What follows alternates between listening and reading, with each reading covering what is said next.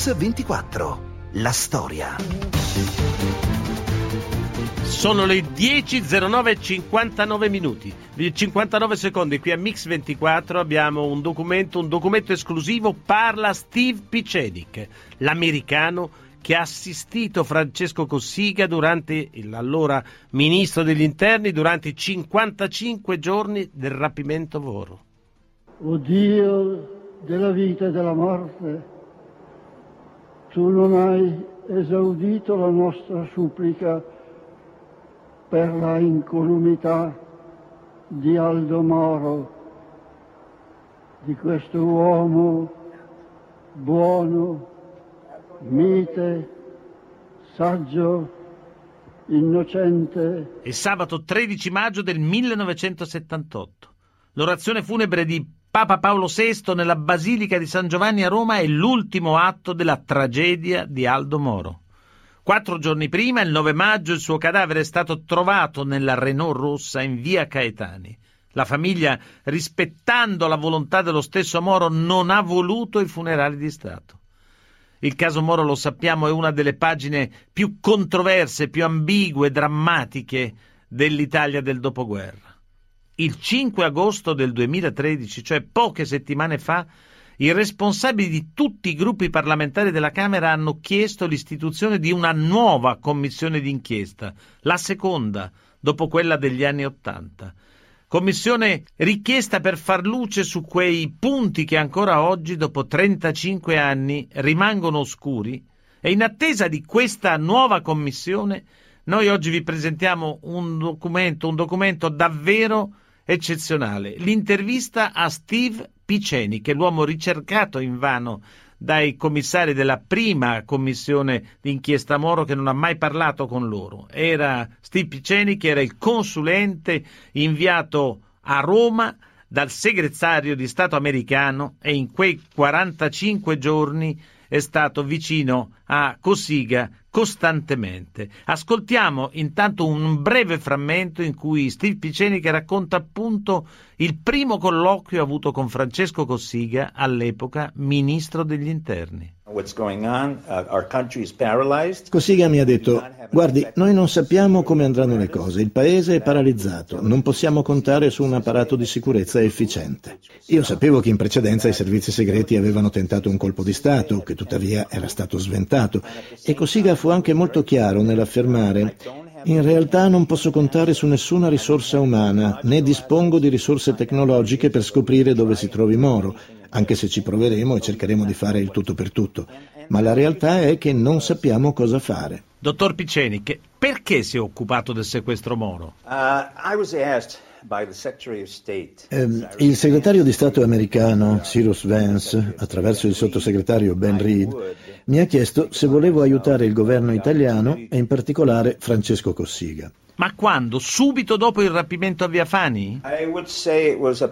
Direi che è successo 5-7 giorni dopo. Dottor Pieczenik, Washington le aveva dato istruzioni particolari su come agire nel caso Moro? No, contrariamente a ciò che si crede, avevo carta bianca. Non erano mai state date né da parte del segretario di Stato Vance né da parte dello stesso presidente degli Stati Uniti. L'America quindi non era preoccupata per eventuali informazioni scottanti che Aldo Moro avrebbe potuto rivelare ai terroristi?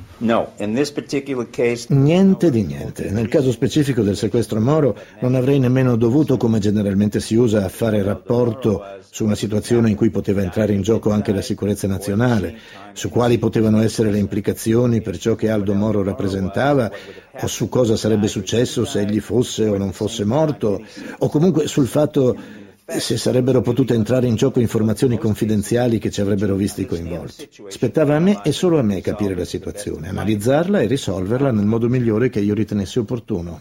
Quanto tempo dopo il suo arrivo ha incontrato Francesco Cossiga e soprattutto quale fu la sua prima impressione? Le posso parlare della prima impressione, ma anche dell'impressione che ho sempre avuto di Francesco Cossiga, già a partire dalle 24 ore successive al nostro primo incontro. Cossiga mi sembrò un uomo estremamente intelligente, abile, riflessivo e preoccupato. Ed era preoccupato sia a livello professionale, dal momento che c'era ovviamente in gioco uno stato d'emergenza nazionale, sia a livello personale. Cossiga le sembrò nel panico oppure manteneva sangue freddo? Cossiga ha sempre mantenuto la calma, non l'ho mai visto entrare nel panico, mai. È sempre stato estremamente calmo, era un uomo molto cauto, si soffermava a valutare la portata dei problemi. Non avevamo un esercito, non avevamo un servizio segreto, non avevamo... Cossiga parlava di sistema operativo e per spiegarsi meglio proponeva questo paragone. Io ho bisogno di un sistema operativo proprio come i piloti di un aereo. In un'intervista lei ha detto di essere stato intercettato dalle Brigate Rosse al suo arrivo. È vero? Venni immediatamente informato da uno degli assistenti di Cossiga che le Brigate Rosse mi avevano identificato, che sapevano che mi trovavo a Roma, ma che non sapevano come fossi fisicamente. Ma esattamente che cosa le venne detto? Mi venne detto che in realtà non mi sarei dovuto fidare di nessuno, nemmeno di Cossiga, non come persona, ma per la carica che ricopriva. Cossiga la teneva informata dei vari tentativi messi in atto per trovare la prigione di Aldo Moro? Sì, Cossiga mi faceva dei resoconti molto dettagliati in merito. In realtà non sapevano niente. Cossiga mi disse che non avevano la minima idea di dove fosse stato portato Aldo Moro o di dove si potesse trovare in quel momento. Senta, dottor Pieczenik, ma lei era convinto o si era convinto dopo che le BR avessero agito da sole? Oppure aiutate da qualcuno in un'azione così clamorosa come quella di Via Fani? No, dopo tutti questi anni io continuo a pensare che le Brigate Rosse abbiano agito da sole. Soprattutto dopo aver visto alcune interviste televisive di ex brigatisti, ho trovato le loro dichiarazioni assolutamente patetiche. Ma torniamo a parlare di come lei e Cossiga lavoravate insieme. Quante volte vi siete incontrati? No, potrei dire almeno una volta al giorno per circa 40-50 giorni e ogni giorno con una certa frequenza. Cominciavamo ad analizzare le lettere, a discutere su quanto era successo e su quali fossero le possibili interpretazioni. Io e Cossiga abbiamo passato insieme più di 40 giorni. Non ho mai visto nessun altro in grado di concentrarsi come lui in modo così determinato sul modo per risolvere una crisi. Aveva capito subito che il problema non era solo legato alla persona Moro, un uomo al quale egli era personalmente legato e che era il suo più forte sostenitore. Cossiga, fatto estremamente importante, aveva capito subito che egli si trovava a dover affrontare una vera e propria crisi dello Stato, il caos. Capì immediatamente che avrebbe dovuto stabilizzare l'Italia. Dottor Pieczenik, comunque... Per Moro si sono mossi in tanti, la mafia, Raffaele Cutolo, la camorra, forse l''ndrangheta, di sicuro la banda della Magliana che a Roma controllava tutto il territorio. Lei lo sapeva? Non ne sapevo nulla, francamente no. Lei ha più volte fatto riferimento alla necessità di stabilizzare l'Italia. Ecco, ma stabilizzare l'Italia esattamente cosa vuol dire? You have to remember at the time that I came in. Quando sono arrivato in Italia, per le strade c'erano continui disordini, continue proteste, si sparava contro gli avvocati, contro i giudici, c'erano morti in continuazione. La situazione era nel caos, nella paralisi, e la gente aveva paura. Anche l'economia viveva una condizione di estrema incertezza. In altri termini, temevamo il crollo dell'economia. Non c'era infatti alcuna fiducia nei confronti del sistema economico e non c'era stabilità politica dal momento che la Democrazia Cristiana era totalmente paralizzata. Dal punto di vista psicologico, lo Stato viveva in una condizione di terrore. Erano tutti concordi sul fatto che se i comunisti fossero arrivati al potere e la Democrazia Cristiana avesse perso, si sarebbe verificato un effetto valanga. Gli italiani non avrebbero più controllato la situazione. Gli Stati Uniti avevano un preciso interesse in merito alla sicurezza nazionale, soprattutto per quanto riguardava l'Europa del Sud. Questo era dunque il tema delle mie argomentazioni e delle mie relative deduzioni. Ma scusi, dottor Pieczenik, questa è la sua analisi o quella del Dipartimento di Stato? Era una mia analisi, non del Pentagono né dell'intelligence. La mia preoccupazione era estremamente concreta. Mi dicevo, di cosa ho bisogno? E ciò che nell'esercito definiamo Schwerpunkt. Qual è il centro di gravità che al di là di tutto è necessario per stabilizzare l'Italia?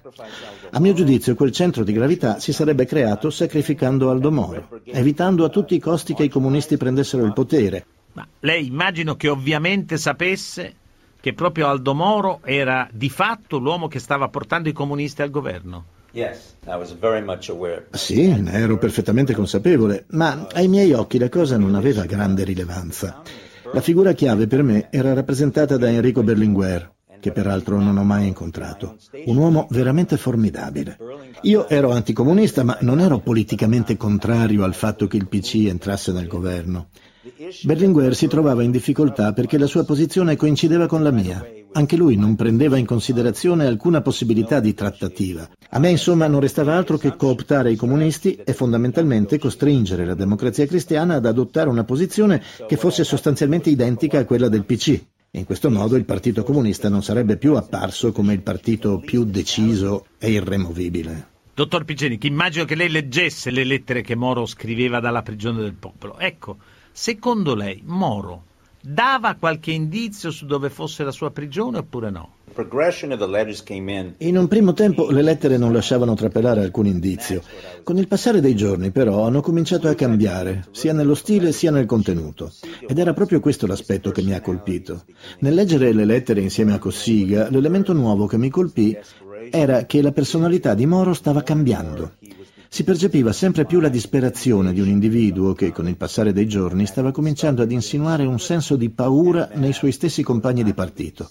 Poi, rispetto alle prime lettere, con l'8ª o la 9ª, ora non ricordo esattamente, si verificò un cambiamento drammatico. Con Cossiga ne discutemmo a lungo. Io dissi: qui la situazione si complica. L'obiettivo di Moro era restare vivo e a questo scopo era pronto a minacciare lo Stato, il suo stesso partito e i suoi stessi amici.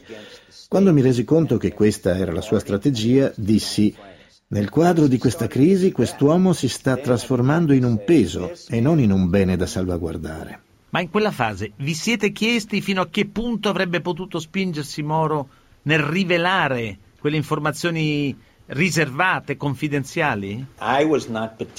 Io non ero particolarmente interessato alle informazioni confidenziali che Moro avrebbe o non avrebbe potuto rivelare.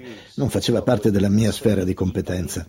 Il mio compito non era occuparsi di quello che interessava all'Italia e quello che interessava all'America. È stato detto che io fossi la longa manus di Kissinger. Non è assolutamente vero. Io ho grande rispetto per Henry Kissinger, mi ha nominato assistente del segretario di Stato, ma io non ero la longa manus della politica estera americana. In realtà io ero una sorta di ospite che cercava di dare una mano in quel frangente specifico, una persona competente nel trattare le situazioni di crisi. Le informazioni confidenziali in quanto tali in realtà a me non interessavano. I vostri segreti o i segreti di chiunque altro ai miei occhi non avevano alcuna rilevanza. Però da quello che dice sembra che lei abbia giocato un ruolo chiave in quei giorni proprio nello sconfessare Aldo Moro. Diceva più o meno: la persona che scrive non è Aldo Moro, quest'uomo è impazzito, le Brigate Rosse lo hanno drogato, è vittima della sindrome di Stoccolma. Sì, ma io non ho mai detto che fosse impazzito, io non ho sconfessato nessuno. Il fatto è che ad un certo punto, per poter incidere su una situazione di crisi, sono stato costretto a sminuire il valore della posizione dell'ostaggio. Io dovevo arrivare ad una soluzione. Uno dei primi a sconfessare il Moro delle lettere fu proprio Giulio Andreotti, il presidente del Consiglio dell'epoca. Ma lei l'ha incontrato in quei giorni? Non ho mai incontrato Andreotti e, con rispetto parlando, non mi sono mai fidato di Andreotti. Non era un uomo di cui mi sarei potuto fidare. Se ho capito bene, dottor Pieczenik, è stato lei a suggerire a Cossiga di dire pubblicamente: quello che scrive non è Aldo Moro. È così? Sì, sono io che ho detto a Cossiga di farlo. Non parlavo con Andreotti, ma a Cossiga ho suggerito di screditare la posta in gioco, e cioè l'ostaggio. E quale fu secondo lei l'influenza, l'importanza del ruolo del Vaticano rispetto alla crisi? Il Vaticano fu estremamente disponibile, venne sempre usato come canale trasversale, anche perché le informazioni di cui poteva disporre non avrebbero mai potuto provenire dalla CIA. Come si vede oggi, più di 30 anni dopo, non è certo una sorpresa che la CIA non sia poi così efficiente. Lei sa che si è parlato di un prete che avrebbe incontrato Moro durante la sua prigionia. Sto parlando di Don Mennini, ne ha sentito parlare? Tutto quello che so è che un prete aveva delle informazioni su Moro. Non sapevo, non mi fu detto che lo avesse incontrato. Dottor Pieczenik, lei sapeva che il Vaticano aveva raccolto molti soldi per il riscatto? Yes. Ed era favorevole a questa iniziativa oppure no? No. Fui proprio io a bocciarla. Ma fu Cossiga a informare che il Vaticano aveva messo una somma di denaro a disposizione per il riscatto? Sì, certo, ma non ne ricordo l'ammontare. ma credo si trattasse di 10 miliardi più o meno. Ecco, lei gli ha detto, insomma, lo ha consigliato di non farlo? Proprio così. In quel momento stavamo chiudendo tutti i possibili canali attraverso cui Moro avrebbe potuto essere rilasciato. Le ripeto, non era per Aldo Moro in quanto uomo. La posta in gioco erano le Brigate Rosse e il processo di destabilizzazione dell'Italia. Dottor Pieczenik, parliamo di quel giorno fatidico, il 18 aprile. Il 18 aprile è il giorno in cui è stato scoperto un covo delle Brigate Rosse e in cui viene diffuso il falso comunicato attribuito alle Brigate Rosse, quello del lago della Duchessa. Ecco, cominciamo dal falso comunicato. È vero che è stata un'idea sua? La cosa è andata così. Io avevo deciso, ritenendo peraltro che Cossiga, a cui comunque spettava l'ultima parola, sarebbe infine stato d'accordo con me, che il popolo italiano dovesse essere preparato alla morte di Moro. Inoltre, annunciandone la morte, avremmo cooptato le Brigate Rosse, perché le avrei costrette a dichiarare che Aldo Moro sarebbe stato rilasciato, cosa che se fossero stati intelligenti avrebbero dovuto fare, oppure le avrei costrette ad ucciderlo. Questo era l'atto finale, il colpo di grazia. Quindi, diffondendo la notizia della sua morte attraverso un falso comunicato, avrei messo le Brigate Rosse con le spalle al muro. E infatti, in retrospettiva, sono state messe proprio con le spalle al muro. Ma, dottor Pieczenik, quale è stata la reazione di Cossiga quando lei gli ha detto: senti, dobbiamo diffondere un falso comunicato delle Brigate Rosse? La sua reazione fu: mi sembra ragionevole, il che significa è un'idea possibile. Spettava a lui, tuttavia, decidere se farlo o meno. Però in un'intervista di pochi anni prima della sua morte, Cossiga ha negato di aver dato l'ordine di fare il falso comunicato della Duchessa. Ha detto: no, non è opera dei servizi segreti, leggo testualmente le sue dichiarazioni, è opera di delinquenti locali. Mi lasci allora solo dire che l'iniziativa fu mia e che se questo è ciò che ha detto, allora va bene. Lei aveva calcolato la reazione dell'Italia, per meglio dire, quale sarebbe stata la reazione alla notizia che Moro era morto e che il cadavere stava in fondo a un lago? Sì, l'ho calcolata, è stata quella che ci aspettavamo. Ci sarebbe stata grande agitazione, tanta tristezza, tanto dolore. Stavo inoltre cercando di motivare, oltre che Cossiga, tutto il governo. Non si deve dimenticare che all'interno della Democrazia Cristiana e dello stesso Parlamento si facevano tanti bei discorsi, ma non era stato fatto nulla.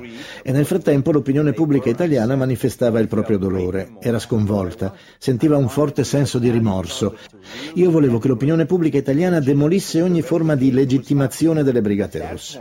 A quel punto mi sono detto: se io fossi il capo delle Brigate Rosse, libererei Aldo Moro.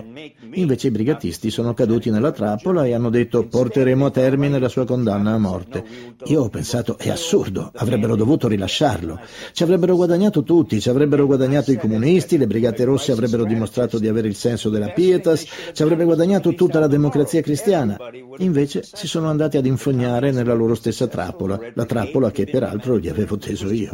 Volevano essere spietati e io li ho fatti diventare spietati. Questo era proprio ciò che io definisco terrore e controterrore. E questo è il titolo del libro che oggi scriverei sul sequestro di Aldo Moro. Mi stavo servendo del terrore proprio per stroncare quello stesso terrore che loro stavano disseminando. Dottor Pieczenik, lei sapeva che il Papa Paolo VI aveva intenzione di scrivere una lettera aperta alle Brigate Rosse? Yes. Ma è stato consultato in merito al testo di questa lettera? No. Ma sapeva che il Papa avrebbe scritto: vi prego in ginocchio, liberate l'onorevole Aldo Moro semplicemente senza condizioni? Si è parlato molto di questa espressione, senza condizioni.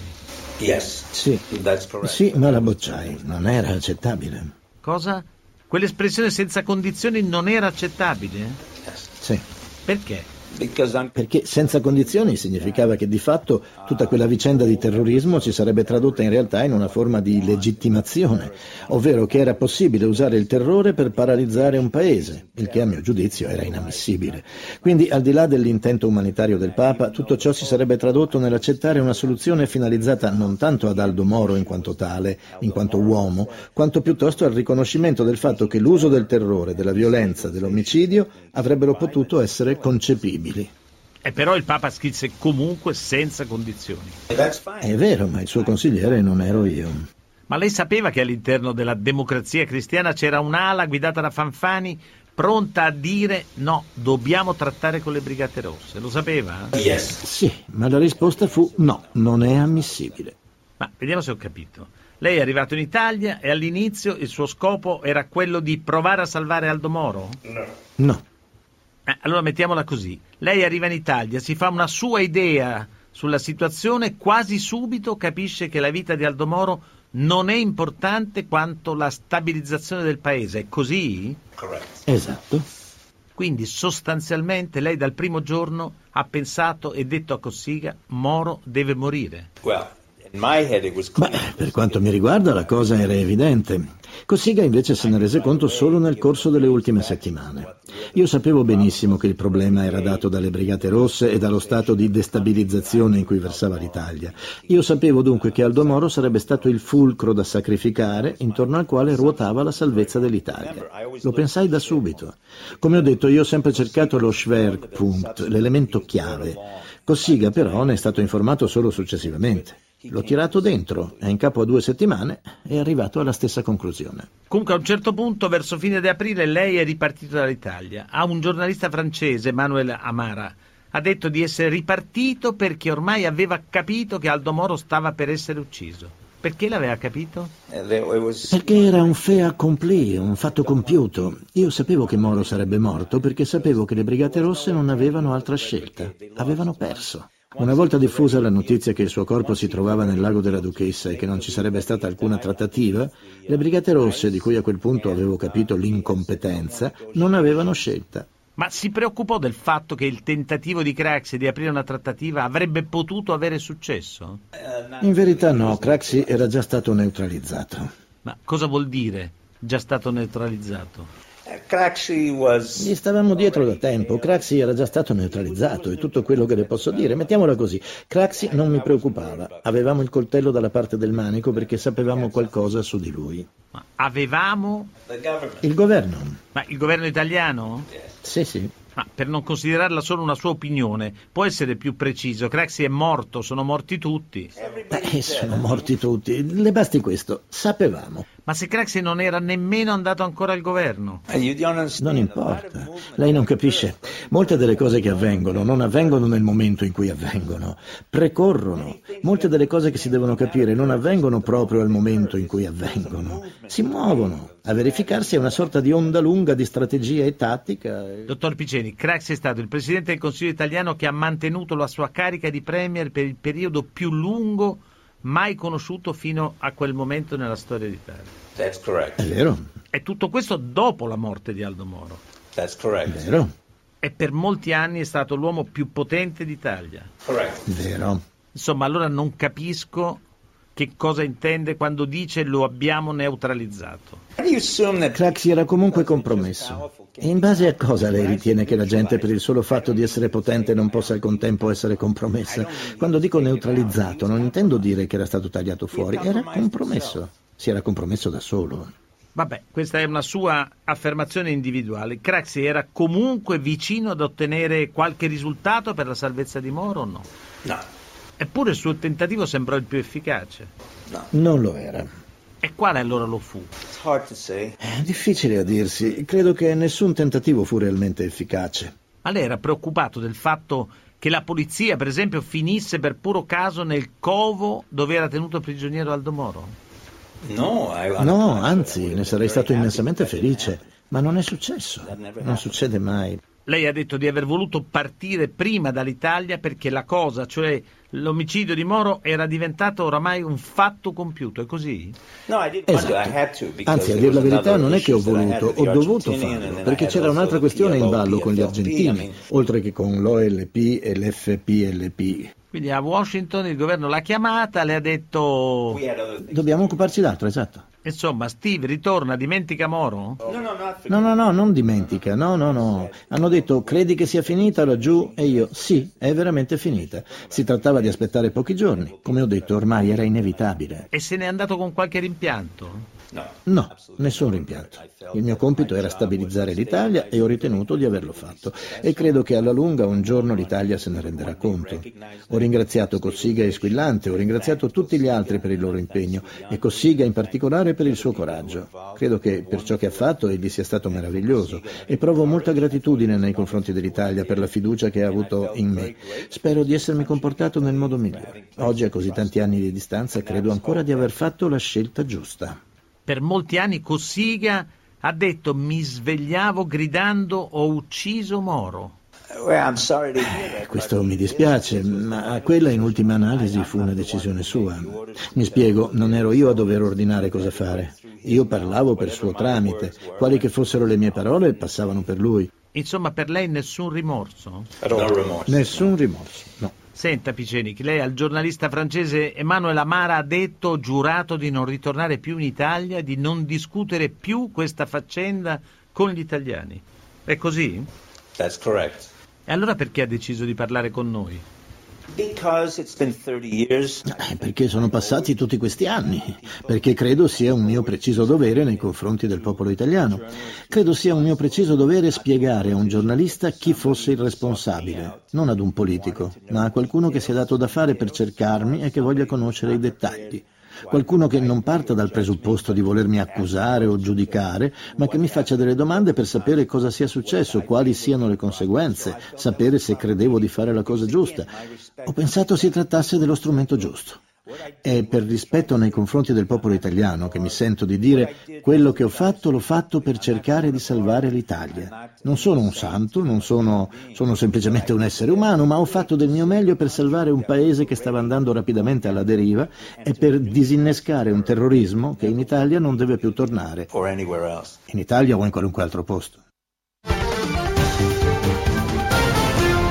Mix 24. Possibile che siate tutti d'accordo nel volere la mia morte per una presunta ragion di Stato che qualcuno lividamente vi suggerisce? Se questo crimine fosse perpetrato, si aprirebbe una spirale terribile che voi non potreste fronteggiare, ne sareste travolti. Io lo dico chiaro, per parte mia non assolverò e non giustificherò nessuno. Questo scriveva Aldo Moro a Benigno Zaccagnini, allora segretario della Democrazia Cristiana. Ecco, queste parole di Moro sentite, riascoltate dopo l'intervista di Pieczenik, naturalmente lasciano abbastanza sbalorditi e inquietano molto. Mario? Moro voleva vivere, questo è evidente, e cercava ovviamente lo scambio, la trattativa. Tutto questo emerse chiaramente, le linee di frattura nel Parlamento di allora emersero chiaramente fin dal primo dibattito parlamentare, il giorno del rapimento.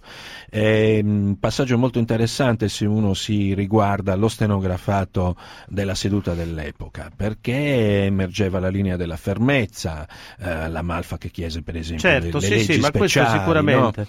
Però una cosa colpisce di questa intervista di Pieczenik, che è riferita alle parole di Zaccagnini, ed è il fatto che Moro fa riferimento a qualcuno che guidava l'azione di chi in qualche modo l'ha lasciato morire. Questa intervista apre un nuovo scenario, non ci sono dubbi. Pietrangelo? I fatti vengono ignorati, si crea una verità ufficiale per il bene dell'Italia, cioè viene ammazzato un esponente politico di primo piano quale fu Aldo Moro, e ovviamente il gioco è molto più grande. Dalle lettere di Moro dal carcere si capisce che aveva ben compreso il meccanismo e che ci fosse qualcuno al di sopra rispetto ai suoi interlocutori, ai suoi compagni di partito, allo stesso Stato italiano, qualcuno che decidesse. Però il personaggio, intervistato, risulta anche un mestatore, nel senso che gioca, io mi riferisco alla tua domanda, per esempio, quando fa riferimento a Bettino Craxi, l'avevamo neutralizzata, certo, ancora prima che Bettino Craxi diventasse Craxi. Infatti io gli chiedo con molta precisione, perché su quel punto naturalmente non è assolutamente convincente. Cioè, no, poi scusa, c'è una contraddizione, dice l'avevamo neutralizzato, però poi dice anche no, il governo. Ero solo. Sì. Insomma, sì. C'è qualcosa che sfugge. E poi c'è un argomento che per forza di cose dobbiamo considerarlo dal punto di vista della prospettiva storica.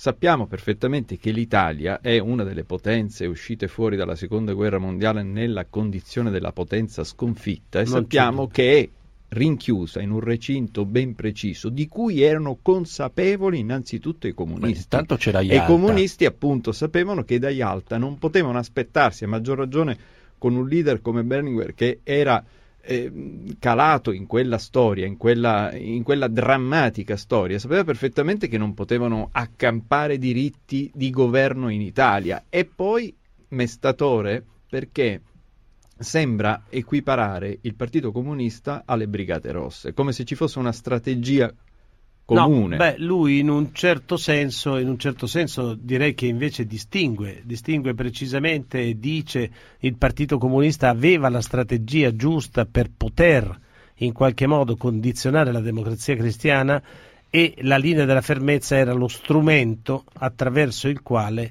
si sarebbe potuto, come dire, pareggiare il conto. Senza la linea della fermezza il Partito Comunista avrebbe vinto. Mix 24. Sono le 10:45, 43 secondi. Con noi al telefono c'è il professor Giorgio Simonelli, professore di storia della televisione della Cattolica, col quale parleremo tra un attimo della giornata televisiva di ieri, ma intanto Mario le ultimissime. C'è l'esca, quella di cui parlava Pietrangelo Buttafuoco all'inizio della trasmissione. Il ministro della difesa Mario Mauro, che è stato anche un importante parlamentare europeo, ha chiesto al PPE di terminare la collaborazione politica con il PDL. In un'intervista alla FAZ, alla Frankfurter Allgemeine Zeitung, ed è un passo molto significativo. C'è anche un'altra notizia, cioè la canonizzazione di Giovanni XXIII e Giovanni Paolo II, santi il 27 aprile. Sono state fissate le date. Bene, allora, grazie. Abbiamo al telefono il professor Giorgio Simonelli. Giorgio, mi senti? Sì, buongiorno a tutti. Buongiorno. Allora, con te cominceremo la nostra rubrica quotidiana per parlare di televisione. Ne parleremo da un punto di vista molto preciso, il punto di vista del canone, perché prendiamo il canone come punto di partenza, perché il canone è quella tassa che lega la RAI allo Stato, e nel 2016 scadrà la convenzione che lega, anzi la concessione che lega la RAI allo Stato, e il canone dovrà essere riassegnato, ovviamente speriamo alla RAI per intero. Ma naturalmente il dibattito su quali saranno le motivazioni per cui sarà riassegnato alla RAI il canone sarà un dibattito che in qualche modo si accenderà nel corso del prossimo futuro. E allora noi cominciamo proprio a cercare di porci questa domanda per leggere la programmazione televisiva: dov'era il canone ieri sera? Ecco, Giorgio, secondo te dov'era il canone ieri sera? Ma guarda, ti dirò una cosa che forse sorprenderà, a dispetto della giornata e che sia poi conclusa con una importante intervista del Presidente del Consiglio. Secondo me il canone ieri è stato tutto il giorno su Rai Sport, dalla mattina fino alla sera, con i mondiali di ciclismo e con una lunga diretta che poi ha coinvolto anche Rai 3 nel pomeriggio, del mondiale di ciclismo. Ti spiego perché. Perché il ciclismo, a dispetto di quello che nel nostro paese è un po' considerato, che è ancora un po' lo sport di Coppi e Bartali, è lo sport forse più globalizzato e internazionale. I mondiali di ciclismo sono un avvenimento che è visto dalla Colombia all'Australia, dagli Stati Uniti all'Inghilterra. E allora una televisione che rappresenta i mondiali di ciclismo, che vuol dire rappresentare il paesaggio in cui si svolgono, il paese in cui si svolgono, le strade su cui si svolgono, vuol dire che lo rappresenta tutto il mondo e crea un'immagine del paese che va in tutto il mondo. Quindi la televisione popolare che fa questo servizio pubblico, secondo te è una televisione che adempie al suo compito in qualche modo? Guarda, c'è un'inquadratura che ieri ho visto attorno a mezzogiorno, che molti avranno visto, ed è l'inquadratura in cui i corridori passano da Firenze e passano accanto al Battistero e a Santa Maria del Fiore. Tu puoi immaginare cos'è questa immagine vista da una famiglia australiana, da una famiglia americana, da una famiglia colombiana? Ecco, vuol dire che è l'Italia e quindi il grande sport popolare che resti ancorato agli schermi della Rai è un grande servizio pubblico. Questo stai dicendo. La collina di Fiesole, le ville toscane. Pensa quanto bene ha fatto alla Francia, all'immagine della Francia, tutte le estati, la ripresa del Tour de France, la ripresa della campagna francese. Che immagine della Francia, la France 2, è riuscita a costruire attraverso il Tour. Ieri si è costruita un'immagine meravigliosa dell'Italia che è andata in tutto il mondo attraverso il mondiale. Giorgio, però tu hai detto prima una cosa che mi è sembrata importante, l'intervista del Presidente del Consiglio a Che Tempo Che Fa da Fazio, cioè in fondo ancora la Rai ha questo ruolo di, in un certo senso, di ufficialità e poi nel momento buono viene scelta per la grande comunicazione. Io penso anche che ci sono da segnalare dei programmi magari minori ma che sono partiti in questi giorni e che adempiono in modo molto significativo il ruolo di servizio pubblico della Rai. Uno per tutti, Mi Manda Rai 3 sulla terza rete, che è ritornato con una certa brillantezza. Io penso anche che il servizio pubblico di Santoro ha fatto servizio pubblico, perché la ricerca linguistica che Michele fa con il suo programma è una ricerca interessante che segnala uno sforzo di creatività continuo, però non dimentichiamo i canali tematici, ne parleremo tutti i giorni di televisione, quindi avremo modo. Intanto io mi collego con Dario Nardella, che è a Firenze e per l'appunto è stato in qualche modo quello che ha organizzato, portato, non so, ci dirà lui, a Firenze il campionato mondiale di ciclismo. Dario Nardella al telefono? Eccomi, buongiorno Minoli, buongiorno a tutti i radioascoltatori. Ecco, allora per Firenze ha sentito il peana che ha fatto Simonelli, diciamo, dei mondiali a Firenze, del loro significato di racconto, delle bellezze. Per voi è stato un successo, lo considerate un successo? Beh sì, io mi ritrovo molto nelle considerazioni del professor Simonelli, perché se noi intendiamo il servizio pubblico anche un modo per promuovere l'Italia, il paese, direi che i mondiali di ciclismo sono l'evento sportivo che per eccellenza promuove il territorio. A differenza degli altri sport, le telecamere non sono puntate in un palazzetto o su uno stadio, su un campo da tennis, ma sono puntate sul paese.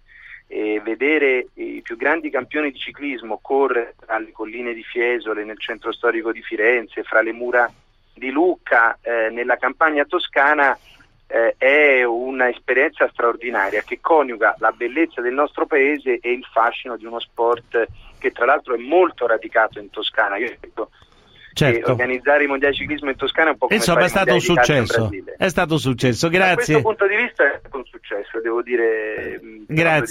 Grazie mille. Ecco, abbiamo avuto delle segnalazioni interessanti. Io penso che sulle All News di Rai News 24 l'altra sera c'è stato uno scoop molto interessante di Monica Maggioni, che ha intervistato il presidente della Siria, facendo davvero un colpo giornalistico e un servizio di prim'ordine. Ci sono novità.